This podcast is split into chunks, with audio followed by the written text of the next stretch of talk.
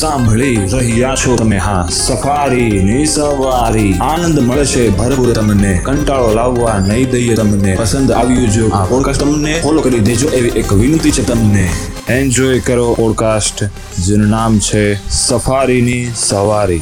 રાધે રાધે, જય ખોડિયાર માતાજી, જય રૂડિયા દાદા, જય મોઝીલા મામા, હર હર મહાદેવ.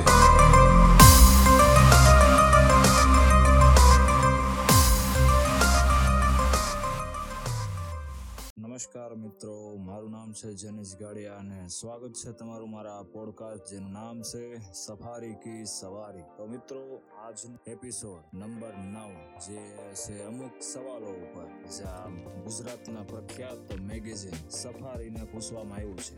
આ જે સવાલ પૂછ્યા છે તે ઉપસ્થિત છે અંક નંબર 298માં, માર્ચ મહિનો 2019 વર્ષથી છપાયેલી મેગેઝિનમાં, જેમાંથી તમને આ બધા સવાલો મળી જશે. કદાચ વાંચવાની ઈચ્છા હોય તો કોઈ પણ વાતની રાહ જોયા વગર શરૂઆત કરીએ આપણે આજના પોડકાસ્ટને. ચાલો મિત્રો, શરૂઆત કરીએ.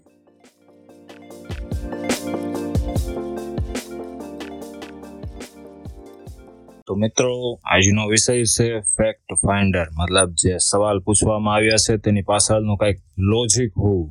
તેનો વિષયાંક છે સામાન્ય જ્ઞાનની પ્રશ્નોત્તરીનો વિભાગ. તો મિત્રો, મૂળ આનો વિષય એવું છે કે ગુજરાતની પ્રખ્યાત મેગેઝિન સફારીને તેના ચાહકોએ અમુક સવાલો પૂછ્યા છે, જેનો મેગેઝિન સફારી એ તેનો વિશ્લેષણ કરીને તેમને તેમનો જવાબ આપ્યો છે. અને તેમાં અમુક નામ તથા લોકેશન, ત્યાંની વિગતો આપેલી છે. તો ચાલો સવાલ તરફ આગળ વધીએ. એકવાર મેગેઝિન સફારીમાં જણાવેલું કે યુરોપીય નકશાશાસ્ત્રી જેરાર્ડસ માર્કેટરે 16મી સદીમાં બનાવેલો નકશો ભારતીય ઉપખંડને ક્ષતિપૂર્ણ સ્વરૂપે દર્શાવે છે. સીમાંકન ખોટું હોવાનું કારણ શું છે? આ સવાલ જે પૂછવામાં આવ્યો છે જયંત પારેખ, ધર્મિષ્ઠા અમીન, હેમંત પારેખ, સોનલ ભટ્ટ દ્વારા, જેવા અમદાવાદ, નારાયણપુરા, વડોદરા અને રાણાવાવથી બિલોંગ કરે છે. ત્યાંથી છે આ લોકો ચાહકો. તો સફારીએ આપેલો જવાબ સાંભળીએ. પૃથ્વી ગોળ છે એટલે તેના ખંડો મહાસાગરોને સપાટ કાગળ પર કોઈ ચોકસાઈપૂર્વક આંકવાનું શક્ય નથી. પૃથ્વીનો જીવડેસી પદ્ધતિએ નાના મોડેલ તરીકે બનાવેલો ગોળો જ સચોટ રીતે ભૌગોલિક રજૂઆત કરી શકે છે. 1569 થી વપરાતા આવેલા મર્કેટરના નકશાને જ વાતો કરો તો ગ્રીનલેન્ડ ટાપુ તેમાં આફ્રિકા કરતા મોટો દેખાય છે. વાસ્તવમાં ગ્રીનલેન્ડનું ક્ષેત્રફળ 21,75,694 ચોરસ કિલોમીટર છે, જ્યારે આફ્રિકા ખંડ 3,97,00,000 ચોરસ કિલોમીટરમાં પથરાયેલો છે. ઓસ્ટ્રેલિયા 76,82,300 ચોરસ કિલોમીટરનો દેશ છે. તો પણ મર્કેટરના નકશામાં તેના કરતા 3.5 ભાગના ગ્રીનલેન્ડથી નાનો દેખાય છે. કોઈ ગોળાકારની આકૃતિને કે ચિત્રને સપાટ કાગળ યા કેનવાસ પર પેજ, કદ, માપે અને સ્વરૂપે રજૂ કરવાનું શક્ય નથી. ટૂંકમાં ઓક્સફર્ડ સ્કૂલ એટલાસ સહિતની એકેય નકશા પોથી વાસ્તવિક નથી. વાસ્તવિક માત્ર પૃથ્વીનો ગોળો હોય છે.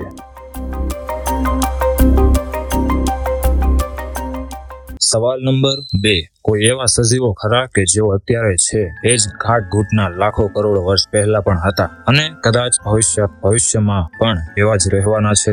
આ સવાલ પૂછવામાં આવ્યો છે સંકેત કે કારેથા, રાયજીનગર, જુનાગઢ, આપણા ગુજરાત. તો સફારી દ્વારા મળેલો તેમને જવાબ કંઈક આ પ્રકાર સાંભળી. પહેલી વાત તો એ કે પૃથ્વી પર લગભગ 15 કરોડ વર્ષ અગાઉ જેઓ વસતા એ સજીવો પૈકી માંડ 1% જેટલાના વંશજો હાલ અસ્તિત્વમાં છે. આના બે કારણો છે. ભૂતકાળના પર્યાવરણ સાથે જેઓ શારીરિક અનુકૂલન ન સાધી શક્યા, તેઓ નામશેષ બન્યા, અને જેમણે અનુકૂલન સાધ્યું તેમણે એ કાર્ય માટે શરીરનો આકાર, પ્રકાર નેચરલ સિલેક્શન દ્વારા બદલ્યા વગર છૂટકો ન રહી. સ્વાભાવિક કે આજે તેમનો ઢાંચો અગાઉ જેવો નથી. આદિકાળમાં પૃથ્વી પર કુલ 5 મહાવિનાશો થયા, જેમાંના 5મા વખતે એટલે કે 6.5 કરોડ વર્ષ પહેલા અંદાજે ડાયનોસોર સહિત 96% સજીવ સૃષ્ટિ નાશ પામી. શેષ જે 4% બચ્યા તેમની શરીર રચનામાં પણ નેચરલ સિલેક્શનની પ્રક્રિયાએ મ્યુટેશન દ્વારા પરોક્ષ રીતે ફેરફારો કરી નાખ્યા. દાખલા તરીકે દક્ષિણ અમેરિકાનું પડછંદ ગ્રાઉન્ડ સ્લોથ પોતાનું અસ્તિત્વ જાળવવા ભૂચર મટી વૃક્ષની ડાળે બાબલા બેબલીના ઘોડિયા જેવું લટકતું પ્રાણી બન્યું. અહીંયા સુધી કે કેટલાક સજીવો કાળક્રમે ખાસ બદલાયા નથી. સૌથી જાણીતું દ્રષ્ટાંત સિલ્કાંડ નામની માછલીનું છે. વિજ્ઞાનીઓ તેને જીવંત અશ્મિ કહે છે. દરિયાનો હોર્સ્ય ફોસિલ કહે છે. હોર્સ્ય ક્રેબ પ્રજાતિનો કરચલો, અંજીર વૃક્ષની કાંડર, લીલી ભૂરી સેવા એટલે કે બ્લુ ગ્રીન એલ્ગી વગેરે બીજા દ્રષ્ટાંતો છે.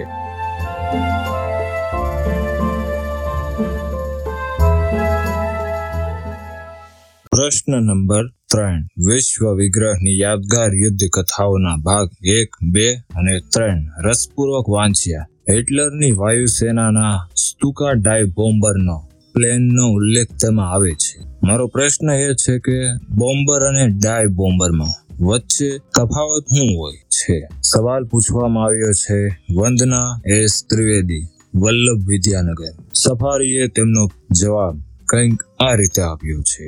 બોમ્બર વિમાનને મોટો ખતરો શત્રુને વિમાન વિરોધી તોપોનો હોય છે.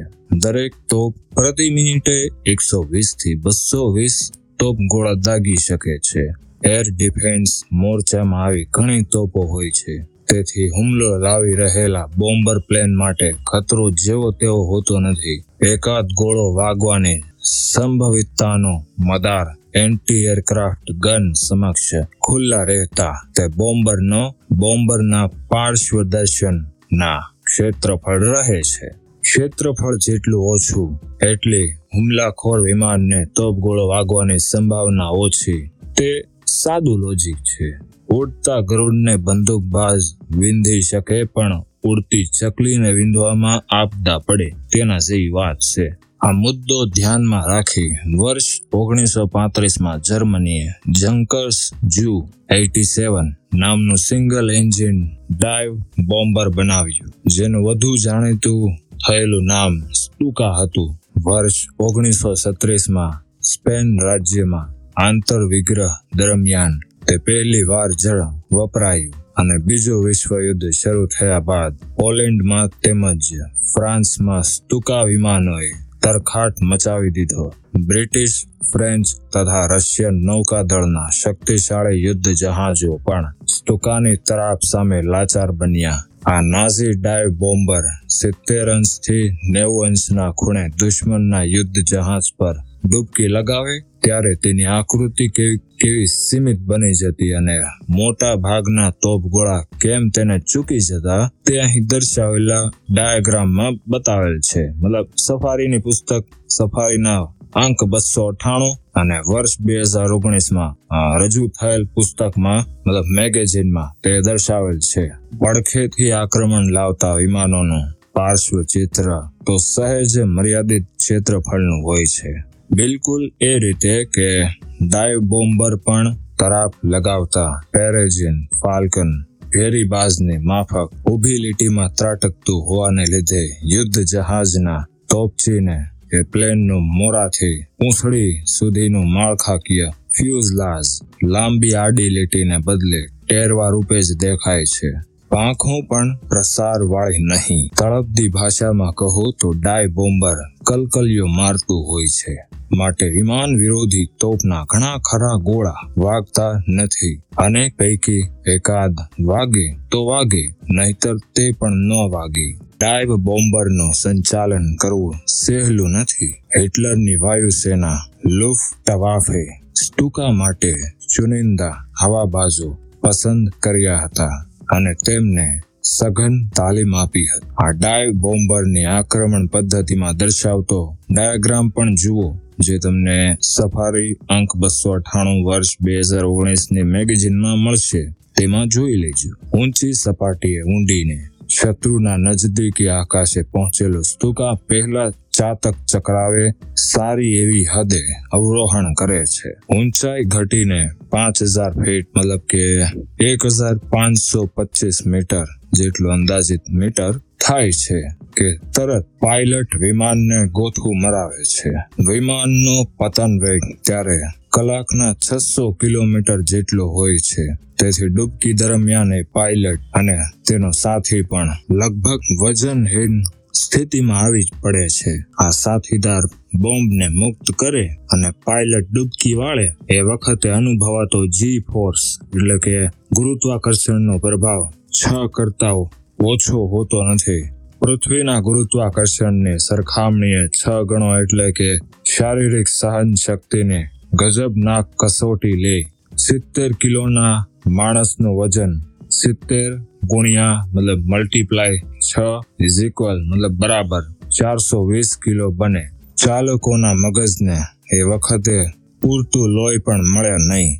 गमे तेम पण नाजी जर्मनीए यूरोपनो 3 डजन देशने जोत जोतामा महात कर्या। तेमा स्टुकाडाई बोम्बर्सनो पण महत्वपूर्ण फाळो रह्यो। अहीं जवाब पूर्ण थाय।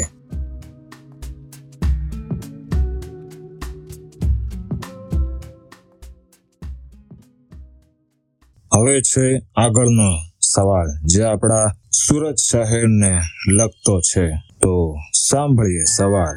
સુરત ખાતે સરથાણા પ્રાણીબાગમાં રખાયેલું ફાઇટર પ્લેન સાચું છે કે નકલી? આ સવાલ પૂછ્યો છે રાજહર્ષ સુતરિયા ઈમેલ દ્વારા। તેનો જવાબ આપતા સફારીએ લખ્યું છે પ્રત્યક્ષ જોયું નથી કાયમે, પરંતુ ફોટોગ્રાફમાં તે MiG-23 मतलब MiG-23 જેવું જણાય છે।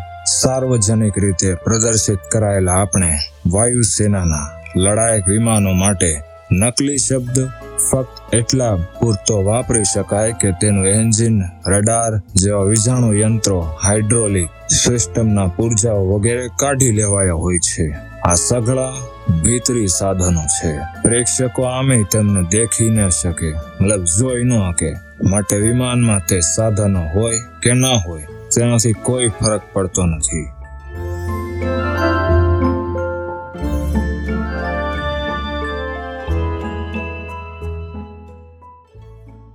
હવે છે આગળનો સવાલ ગ્લોબલ વોર્મિંગને લીધે સમુદ્ર જળનું વધુ બાષ્પીભવન થતા તાપમાન તો ઘટવું જોઈએ, પણ તેના બદલે મહાસાગરોનું ઉષ્ણ તાપમાન વધતું કેમ જાય છે? આ સવાલ પૂછ્યો છે સફારીના ચાહક મેગેઝિન સફારીના ચાહક NM દલાલ મુંબઈથી અને તેમનો જવાબ સફારીએ આપ્યો છે સાંભળીએ। વિજ્ઞાનનો સિદ્ધાંત બહુ જુદો છે, અહીંયા સુધી કે પ્રશ્નમાં જણાવ્યા કરતા તદ્દન વિપરીત છે। પાણીને સતત ગરમી અપાતી રહે ત્યારે કેટલું પાણી જરૂર બાષ્પીભવન પામે, પરંતુ બીજી તરફ જે ગરમીનો તેમાં સંચય થાય તેનું પ્રમાણ ત્યાંય વધારે હોય છે। ભૌતિક શાસ્ત્ર મતલબ ફિઝિક્સ ના પારિભાષિક શબ્દ પ્રયોગ અનુસાર પાણીની સ્પેસિફિક હીટ કેપેસિટી મતલબ વિશિષ્ટ ઉષ્માની સંચય ક્ષમતા ખાસી છે। વૈજ્ઞાનિક કારણ એ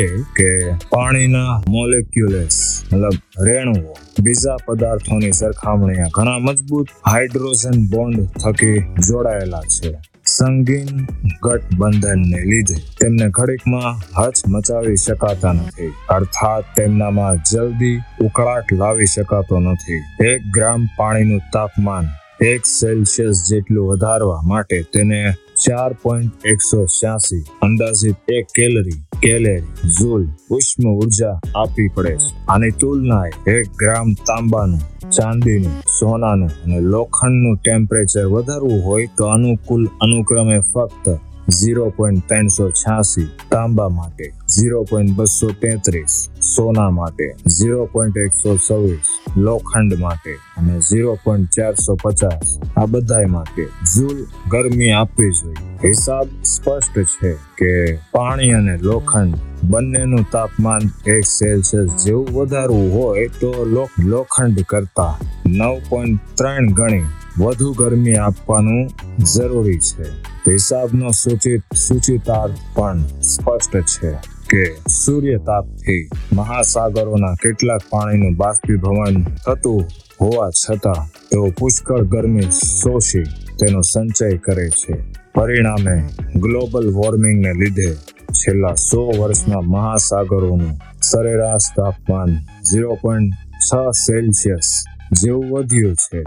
આંકડો નવગણ્ય લાગે મતલબ નગણ્ય લાગે, પરંતુ તે પરિવર્તનની ઉપરા ઉપરીના વાવાઝોડાના સહિતની વિનાશક અસરો જેવી તેવી હોતી નથી। જવાબ અહીં સમાપ્ત થાય છે। હવે આગળ વધીએ નવા એક સવાલ તરફ, જે લગભગ અમુક જે શું કહેવાય પેલા ડોક્ટર ચાહકો હોય, જે ડોક્ટરો હોય તેમણે લગભગ આ સવાલ પૂછેલો છે, અંદાજે લગભગ જોઈએ સવાલ તેમનો। શ્વાસમાં લીધેલો ઓક્સિજન ફેફસાની અંદર હોય ને જ્યારે અશુદ્ધ લોહી વાળી શીરા ફેફસાની બહાર તેમને લપેટાયેલી છે, તો ઓક્સિજન લોહી સાથે ભળે કઈ રીતે અને લોહીને ઓક્સિજન જ સ્વીકાર્ય હોવાનું કારણ શું? મતલબ એવું તો શું કારણ છે જે લોહી ખાલી ઓક્સિજન જ સ્વીકારે?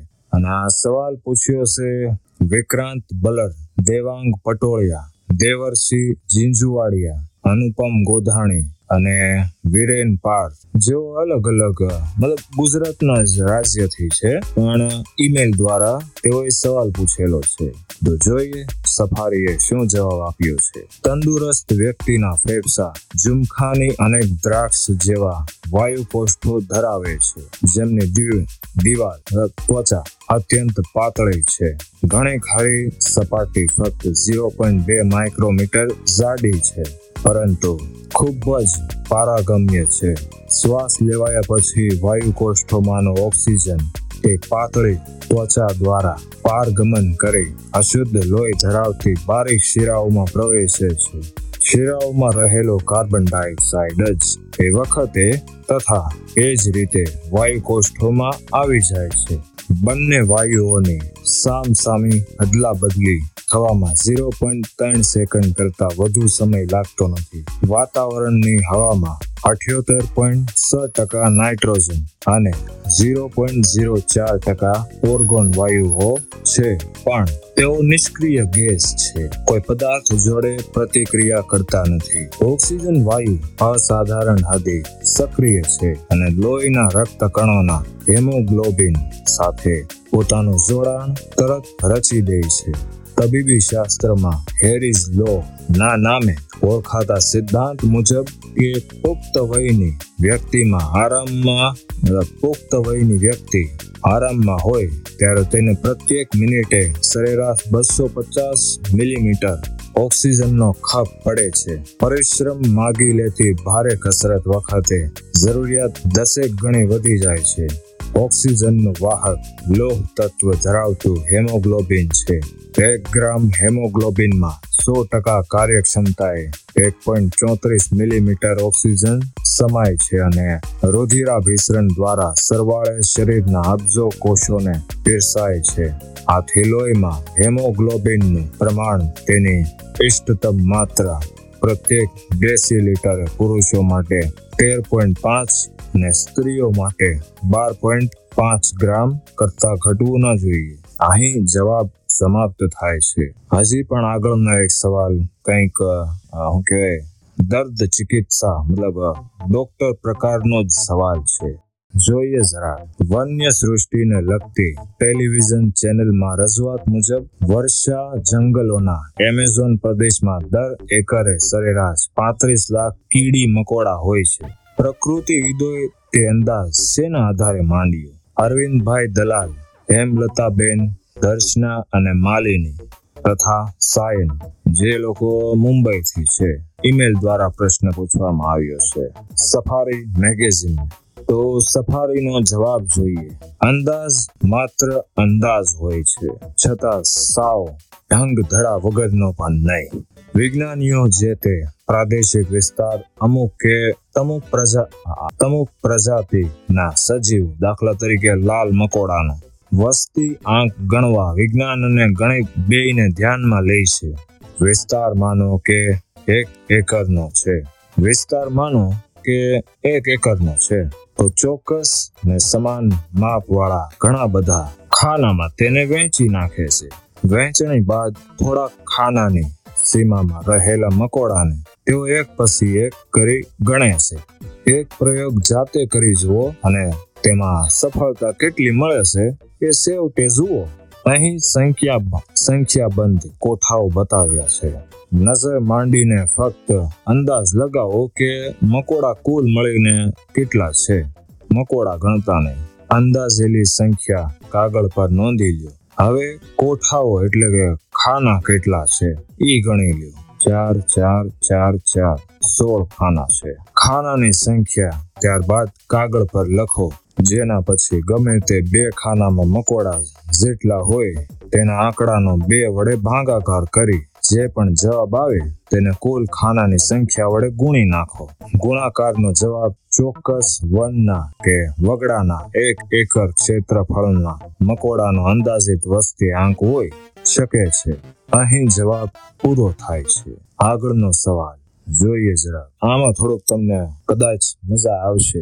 બધું મળીને કુલ 92 કુદરતી તત્વો કેમિકલ એલિમેન્ટ્સ આપણી પૃથ્વી પર અસ્તિત્વ ધરાવે છે। તો હું બધા જ ગ્રહો પર આવી સ્થિતિ છે કે નહીં, આ સવાલ પૂછ્યો છે મિહિર પરમાર ઈમેલ દ્વારા। જોઈએ જવાબ શું છે। બ્રહ્માંડના જન્મ બાદ પહેલું સર્જાયેલું તત્વ હાઇડ્રોજન, જેનો અણુ एक प्रोटोन तथा एक इलेक्ट्रॉन नो बनेलो छे। तारा नी भीतरी मतलब आकाश में जे तारा होय तेनी भीतरी अणु प्रक्रिया द्वारा हाइड्रोजन बे प्रोटोन वाला हीलियम में रूपांतर पाम्यो। हीलियम ना 3 अणुओं संयोजन तथा कार्बन ना अणु ना संयोजन ने ऑक्सीजन ना अणु नो सर्जन कर्युं अने पछी ऑक्सीजन नो अणु हीलियम अणु नो संयोजन मैग्नेशियम अणुना सर्जन में परिणम्यु। आ बधा स्वरूपांतरो दरेक तारा में मतलब आकाशना तारला में गर्मी अने दबाण मुजब जुदा जुदा पड़मा थता होय छे। सीसू, यूरेनियम तथा सोना जेवा भारे सुपरनोवा आकाशना तारा में उद्भव्या। ब्रह्मांडना बधा ज ग्रहो, धूमकेतुओ, चंद्र मतलब चंद्रो, उल्काओ वगैरे आवा तत्वों वडे रचाया छे। हाँ, अहीं हूँ चंद्र नी जगह चंद्रो बोल्यो छो, कारण के ई वात सत्य छे के चंद्र आपणे जे ब्रह्मांड में रही छे चंद्र एक ज नथी। आसपास आपड़ा ब्रह्मांड नी आसपास में घणा बधा ब्रह्मांडो छे जे अनेक प्रकारना चंद्रो छे, पण चंद्र नी बधी ब्रह्मांड में एक ज हालत छे। जे श्राप मळ्यो तो ते आया हुधी के प्रमाण में बधा पिंडो में एक सरखुं होतो नथी। एक बाह्यावकाशी ग्रह जेम के महदंशे हीरानो बनेलो छे। हवे हीरो कार्बन छे माटे जणाय छे के कार्बन ना सर्जन पछी विधि आगळ वधी नथी। एक मुद्दो नोंधवो आवश्यक छे। विज्ञान ना घणा खरा पुस्तकों मां अने पाठ्य पुस्तकों मां कुदरती तत्वों 92 होवानुं वांचवा मळे छे, पण खरुं जोता आंकड़ो 92 ने बदले 88 जेवो होवो जोईए। तत्व नंबर 43, तत्व नंबर 61, तत्व नंबर 85 अने तत्व नंबर 87 स्थायी नथी मतलब स्थापी नथी, कारण के तेमनो आधारयु जीवन बहु टूंकू छे मतलब बहु ओछुं छे। परिणामे आजे तेओ विकिरणों में रूपांतर पामी लुप्त बनी चूक्या छे। विज्ञानीओ जो के प्रयोगशाला में 20 तत्व लेटेस्ट तरीके नंबर 118 तत्व बनावी चूक्या छे, परंतु दरेक तेना अस्थायीपणाने लीधे क्षणभंगुर निवड्युं छे। अहीं जवाबनो अंत थाय छे।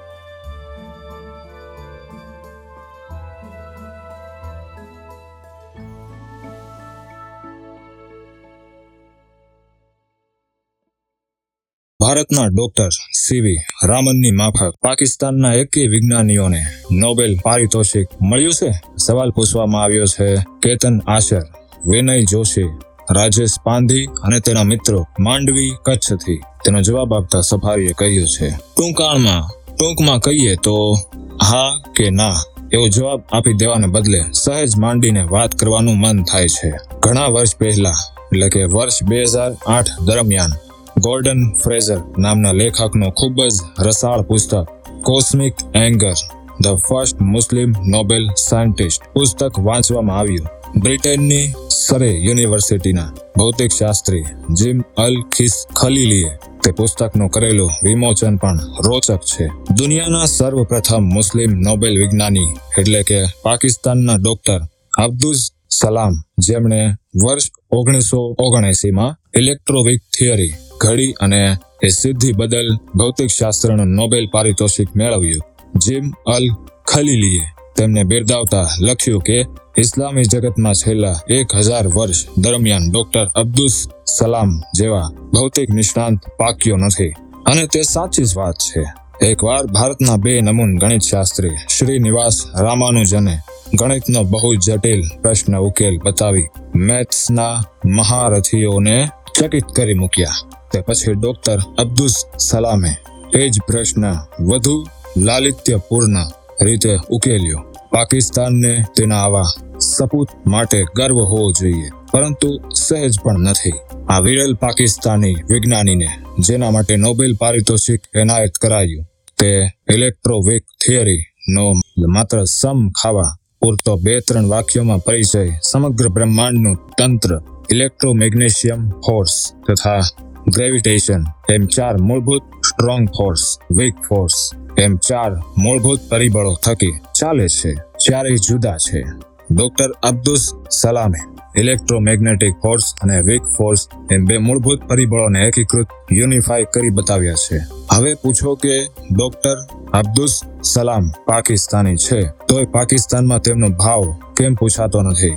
આ પ્રખર ભૌતિકશાસ્ત્રનો દોષ એ કે તેઓ અહમદિયા છે, સુન્ની નથી. પાકિસ્તાનમાં આશરે 50 લાખ અહમદિયા લોકો વસે છે અને ઘણી બાબતોમાં અન્યાય તેમજ અપમાન વેઠે છે.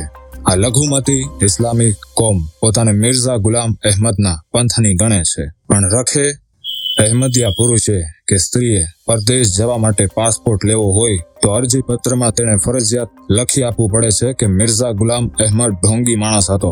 અહમદિયાઓની માફક હિન્દુઓની, શીખોની, ખ્રિસ્તીઓની અને પારસીઓની પણ હંમેશા અવહેલના થતી રહે છે. બલુચિસ્તાનના તથા ગિલગિટ બાલ્ટિસ્તાનના શિયા મુસ્લિમો તો અમાનુષી હદે જ જુલમો ભોગવી રહ્યા છે. સિંધીઓ પણ દરજ્જાના નાગરિકો ગણાય છે. સોવિયેત યુનિયન અને યુગોસ્લાવિયાના જેમ ટુકડે ટુકડા થયા, તેમ પાકિસ્તાનની હાલત પણ વહેલી મોડી અમીબા જેવી થવાની એ નક્કી છે. આ જવાબ સફારી આપ્યો છે ભાઈ, હું કાંઈ કહેતો ભાઈ, એને જેમ રહેવું એમ રહે, જે થવું એ થાય, પણ અહીંયા જવાબ સમાપ્ત થાય છે.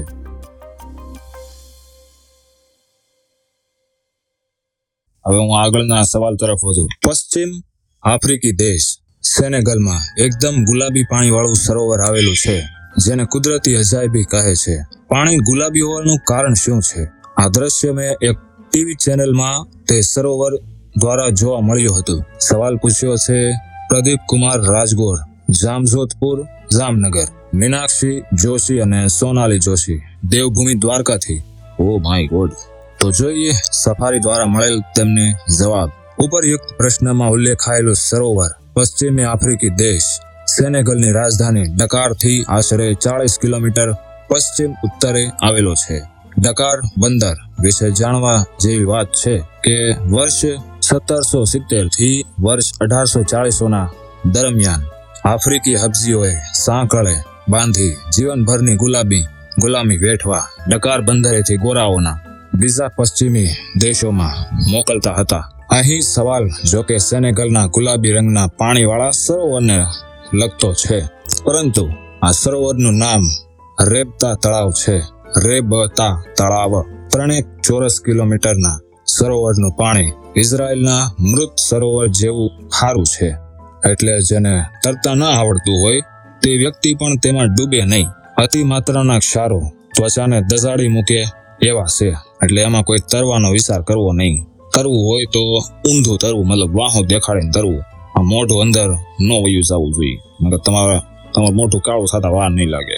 વેચાણ માટે સરોવરનું મીઠું કાઢતા શ્રમજીવીઓ શીત્રી નામના આફ્રિકી વૃક્ષના ફળનો ઘટ્ટ ચીકણો માવો ત્વચા રક્ષણ માટે આખા શરીર પર ચોપડે છે.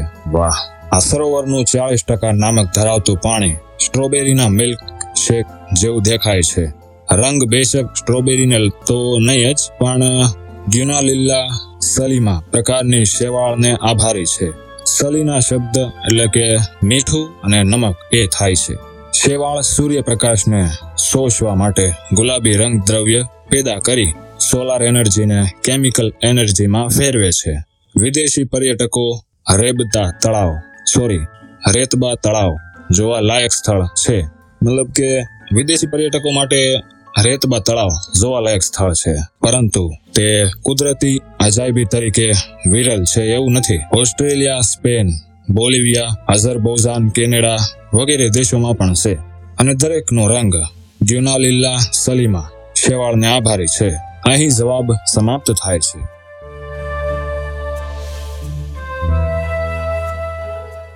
અંતરિક્ષમાં દિશા નથી તો એ સંજોગોમાં મંગળ કે શનિ જેવા ગ્રહ સુધી પહોંચવા માટે અવકાશયાન તેના યોગ્ય દિશા માર્ગ કેવી રીતે સફળ ખેડે છે? આ સવાલ પૂછ્યો છે વંદન ઝવેરી ઈમેલ દ્વારા. નો જવાબ જોઈએ સફારીએ જે આપ્યો છે જવાબ. આ પ્રશ્ન વિગતવાર સમજૂતી જેમાં આપી શકાય તેવા સચિત્ર લેખનો વિષય છે. અવકાશી દિશા શોધનના સિદ્ધાંતની રજૂઆત માટે જો કે થોડાક વાક્યો પૂરતા છે. પ્રાચીન તથા મધ્યયુગી વહાણવટીઓ મધદરિયે જેમ તારાઓ આકાશના તારાઓના આધારે દિશા નક્કી કરતા, તેમ અંતરિક્ષયાન માટે પણ આકાશ બ્રહ્માંડના તારાઓનો સંદર્ભ લેવાય છે. સૌથી પ્રકાશિત તારો સાયરસ સિરિયસ એટલે કે એન ગુજરાતી વ્યાત, જે બ્રહ્માંડનો સૌથી પ્રકાશિત તારો છે સ્ટાર, પણ તે બાઇનરી સ્ટાર યુગ્મ તારો હોવાને લીધે અવકાશી દીવાદાંડી તરીકે કામનો નથી. સિરિયસ એ તથા સિરિયસ બી એમ બે તારાઓ આથી બીજા નંબરનો પ્રકાશિત કેનોપસ એટલે કે અગસત્ય નામનો તારો અંતરિક્ષ યાનો માટે ભૌમ્યો ગણાતો આવ્યો છે. અંતરિક્ષ યાનના સેન્સરના યંત્રો પોતાની મંજિલ સમાન ગુરુ કે શનિ જેવા ગ્રહના, સૂર્યના તથા અગસત્ય તારાના સંદર્ભે યાનનું સ્થાન નક્કી કરે છે. આના માટે ત્રિકોણમિતિના સૂત્રો લાગુ પાડવા સિવાય બીજી વાત નથી. અહીં જવાબ સંપૂર્ણ થાય છે.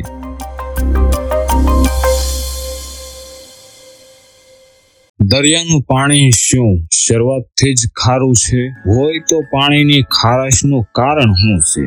સવાલ પૂછ્યો છે ભાર્ગેશ એન શાહ આણંદથી.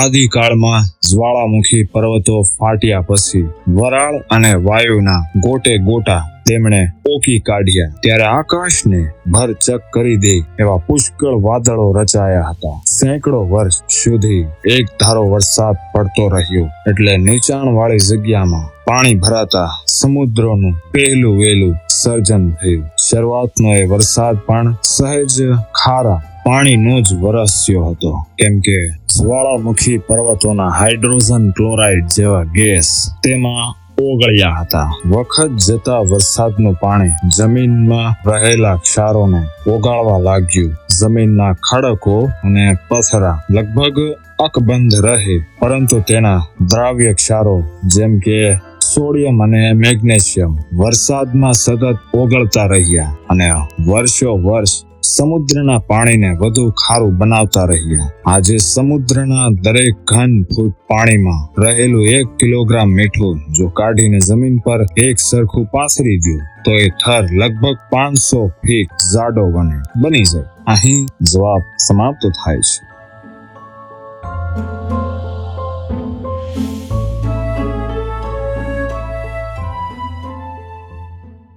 નવો સવાલ શરૂઆત થાય છે. નવા સવાલ મોટરકાર જો પ્રકાશ વેગે હંકારે તો સાપેક્ષવાદની થિયરી મુજબ એ વખતે તેની હેડલાઇટ કામ આપે ખરી? આ સવાલ પૂછવામાં આવ્યો છે યોગેન્દ્ર ગોરડિયા દ્વારા, જેઓ મુંબઈથી છે.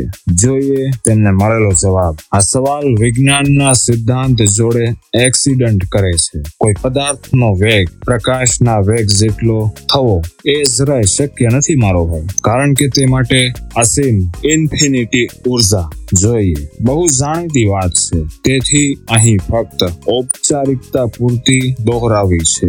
આમ છતાં ધારવા ખાતર ધારો કે મોટરકારના સ્પીડોમીટરનો કાંટો પ્રકાશ વેગના આંક સુધી પહોંચે છે તો હેડલાઇટના મામલે ચાલકને કશો ફરક જણાય નહીં, પરંતુ આઇન્સ્ટાઇનની સ્પેશિયલ થિયરી ઓફ રિલેટિવિટી અનુસાર પ્રકાશની ઝડપને તેના સ્ત્રોત સોસ સાથે લેવા દેવા કાંઈ નથી. હેડલાઇટ જેવો સ્ત્રોત ગતિશીલ હોય કે સ્થિર, તેનો પ્રકાશ વેગ એટલો ને એટલો, એટલે કે 2,99,792.458 કિલોમીટર પ્રતિ સેકન્ડ જેટલો રહે છે.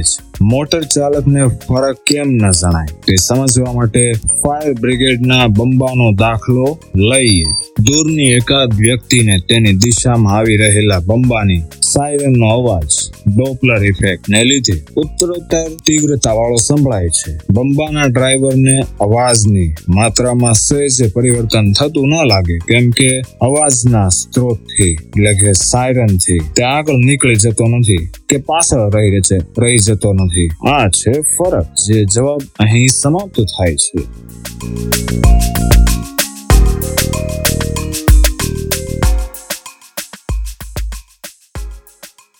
એક લિટર દૂધમાંથી કેટલો મિલ્ક પાવડર બનાવી શકાય? આ સવાલ પૂછ્યો છે સ્નેહલ દવે, એસવી ભગત, અલકા ગોસ્વામી અને પ્રવીણચંદ ખેતાણે, જેઓ મુંબઈ, અમદાવાદ અને મુંબઈ થી બિલોંગ કરે છે.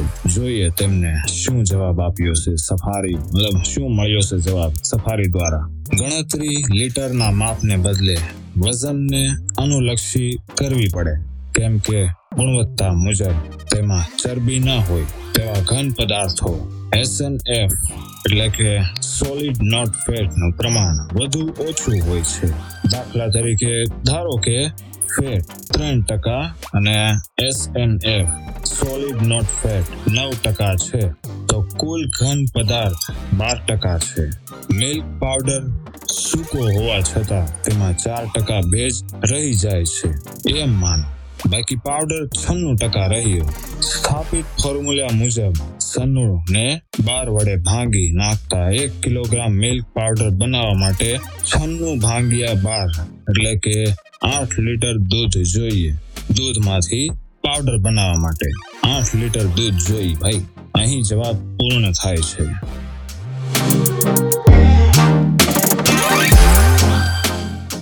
વધીએ નવા સવાલ તરફ. સવાલ છે પૃથ્વીના દરેક અણુમાંથી નાભી તેમજ ઇલેક્ટ્રોન્સ વચ્ચેની જગ્યા નાબૂદ કરી દેવાય તો પૃથ્વીનું કદ અંતે કેટલું રહેશે? વાહ, આ સવાલ પૂછ્યો છે અંકિત N પટેલ ઈમેલ દ્વારા. આવા સવાલ પૂછો ભાઈ, મગજના લાગી જાય. વિજ્ઞાનને બાજુ પર મૂકી દેતો પરિકલ્પિત સવાલ છે. વ્યવહારોને બદલે ફક્ત સૈદ્ધાંતિક દ્રષ્ટિકોણે જોતા તેમાં વિજ્ઞાન છે, પણ ખરું? કેટલાક તત્વોના અણુ વધુ પ્રમાણનું તો અમુક તત્વોના અણુમાં ઓછા પ્રમાણનો ખાલી ખમ હોય છે. ઉદાહરણ ખાતર હાઇડ્રોજનના અણુ પૂરતી વાત રાખો તો તે અણુ 1 પ્રોટોનના તથા 1 ઇલેક્ટ્રોનના બનેલા છે અને તેમાં 99.9999999999 અને 6% જગ્યા ખાલી છે. આ ધોરણ માનો કે પૃથ્વીનું લાગુ પાડ્યું અને તે મુજબ ખાલી જગ્યા નાબૂદ કરી દો તો પૃથ્વીનો વ્યાસ ઘટીને 0.00050,968 સેન્ટીમીટર જેટલો બને. આમ થવું જો કે અસંભવ છે, છતાં અણુની માળખાકીય રચનાનો ખ્યાલ તેમાં મળે છે. અહીં જવાબ પૂર્ણ થાય છે.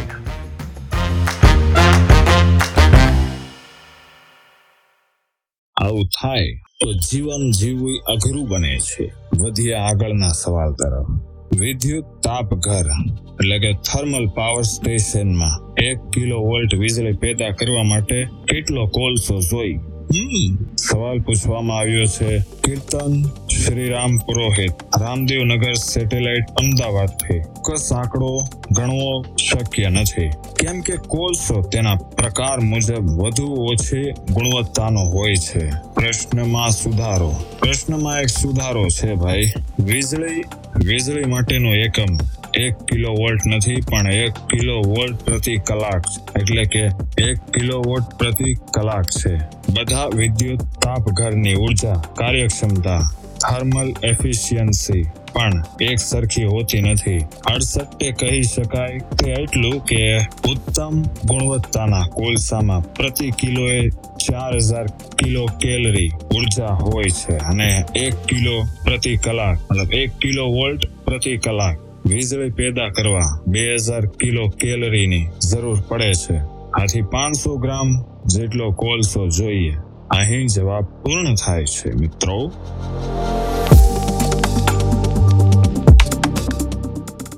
વધીએ એક નવા સવાલ પર જે કદાચ તમને આનંદ પમાડશે।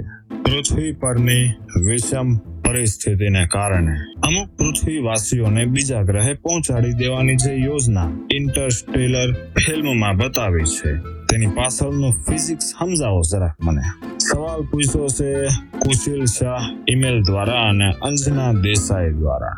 જોઈએ તેનો જવાબ શું છે। ઉપરયુક્ત ફિલ્મમાં તો એ ફિલ્મ કલ્પનાના ઉડતા ઘોડાઓને જન્મો જેટની આંખો બેસાડેલી છે। ભૌતિક શાસ્ત્ર એટલે કે ફિઝિક્સ સાથે તે ફિલ્મને અબોલા છે, મતલબ કાંઈ લેવા દેવા નથી। રોકેટ વડે સરેરાશ 1 કિલોગ્રામ બોઝો ભ્રમણ કક્ષામાં ચડાવવાનો અર્થ $15,000 થી $20,000 ખર્ચ થાય છે। પુખ્ત વયની વ્યક્તિનું વજન 60 થી 70 કિલોગ્રામ હોય માટે વ્યક્તિ દીઠ કેટલું બિલ ફાટે તે ગણી લ્યો। હોલિવૂડની film The Day After Tomorrow કે પછી Armageddon અથવા બીજી ગમે તે સાયન્સ ફિક્શન ફિલ્મ જોવા નીકળતા પહેલા બુદ્ધિને કબાટના અથવા ટેબલના ડ્રોવરમાં સાચવીને મૂકી દેવાનું સલાહભર્યું છે। અહીં જવાબ પૂર્ણ થાય છે। વધીએ એક અંતિમ સવાલ તરફ। ધારો કે અમુક પદાર્થ કે માણસ 10મા માળેથી નીચે પડે છે, જમીનથી હજી નજીવા અંતરે હોય એ જ વખતે પૃથ્વીનું ગુરુત્વાકર્ષણ લુપ્ત થાય તો શું બને। વાહ, આ સવાલ પૂછ્યો છે ભાવના કાછડિયાએ ઈમેલ દ્વારા। જોઈએ લોજિક વગેરેના સવાલનો હું જવાબ આપ્યો છે સફારીએ। ગુરુત્વાકર્ષણ યથાવત રહે છે બેન, એવા સંજોગોમાં જે બને એ જ ગુરુત્વાકર્ષણની ઓચિંતી ગેરહાજરી પછી બને। આઇઝેક ન્યૂટનનો ગતિ સિદ્ધાંત નંબર 2 યાદ કરી લો બેન। કોઈ ગતિશીલ વસ્તુ પર બાહ્ય પરિબળ ન લાગે ત્યાં સુધી તે વસ્તુ એ જ ગતિએ અંતર કાપતી રહે છે બેન। દિશા બદલાતી નથી કે ઝડપ પણ બદલાતી નથી। વર્ષ 1977માં લોન્ચ કરાયેલા વોયેજર 1 અને વોયેજર 2 અંતરિક્ષયાનનો ન્યૂટનના તે સિદ્ધાંત પ્રમાણે જ હજી સફર ખેડી રહ્યા છે બેન। આવા સવાલ નો પૂછો, સોરી। જો ભાવનાબેન કાસડિયા પોડકાસ્ટ સાંભળતા હો તો સોરી તમને અગાઉથી, પણ અહીં આ જવાબનો અંત થાય છે।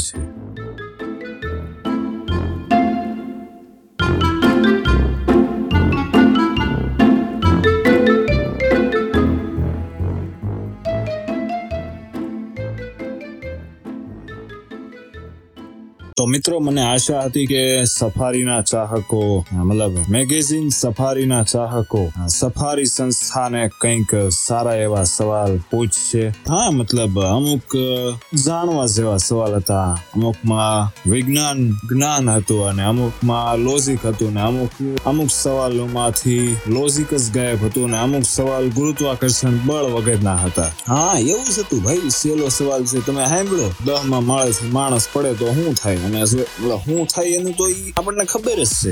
જો એમાંથી ગુરુત્વાકર્ષણ બળ ગાયબ થઈ જાય તો શું થાય। આવા કબાટમાં મૂકેલા મગજ જેવા સવાલ જે સફારીને પૂછવામાં આવ્યા, જેનો જવાબ સફારીએ આપ્યો। ઘડીક તો મને એવું જ લાગે છે કે સફારીને પણ આવા મેગેઝિન સફારી સંસ્થાને પણ આવા સવાલો પ્રાપ્ત થયા પછી એ પણ સૌથી પહેલા એમ જ કીધું છે, અરે યાર આની કરતા આવું ન પૂછવું હોત તો સારું હતું યાર। Sorry safari, sorry safari magazine. તો લોજિક, વિજ્ઞાન અને અજ્ઞાન તથા કબાટમાં મૂકેલા મગજ જેવા આ સવાલોનો આ પોડકાસ્ટનો અંત થાય છે। અને જો તમને આ પોડકાસ્ટ ગમ્યો હોય, ગમ્યો જ હશે છે આવા લોજિક વગેરેના અને જ્ઞાન વાળા સવાલના જવાબ સાંભળીને. પરંતુ જો ગમ્યું હોય તો આ મારા પોડકાસ્ટને લાઈક કરો, જોકે આમાં લાઈકની સિસ્ટમ તો નથી, પણ આગળ પોગાડો મારું આ પોડકાસ્ટ, એ મારી વિનંતી છે તમારી પાસે. અને સાંભળતા રહેજો સફારીની સવારી. ધન્યવાદ. સાંભળી રહ્યા છો તમે હા સફારીની સવારી. આનંદ મળશે ભરપૂર. તમને કંટાળો લાવવા નહીં દઈએ. તમને પસંદ આવ્યું જો આ પોડકાસ્ટ, તમને ફોલો કરી દેજો એવી એક વિનંતી છે. તમને એન્જોય કરો પોડકાસ્ટ જેનું નામ છે સફારીની સવારી. રાધે રાધે. જય ખોડિયાર માતાજી. જય રૂડિયા દાદા. જય મોઝીલા મામા. હર હર મહાદેવ.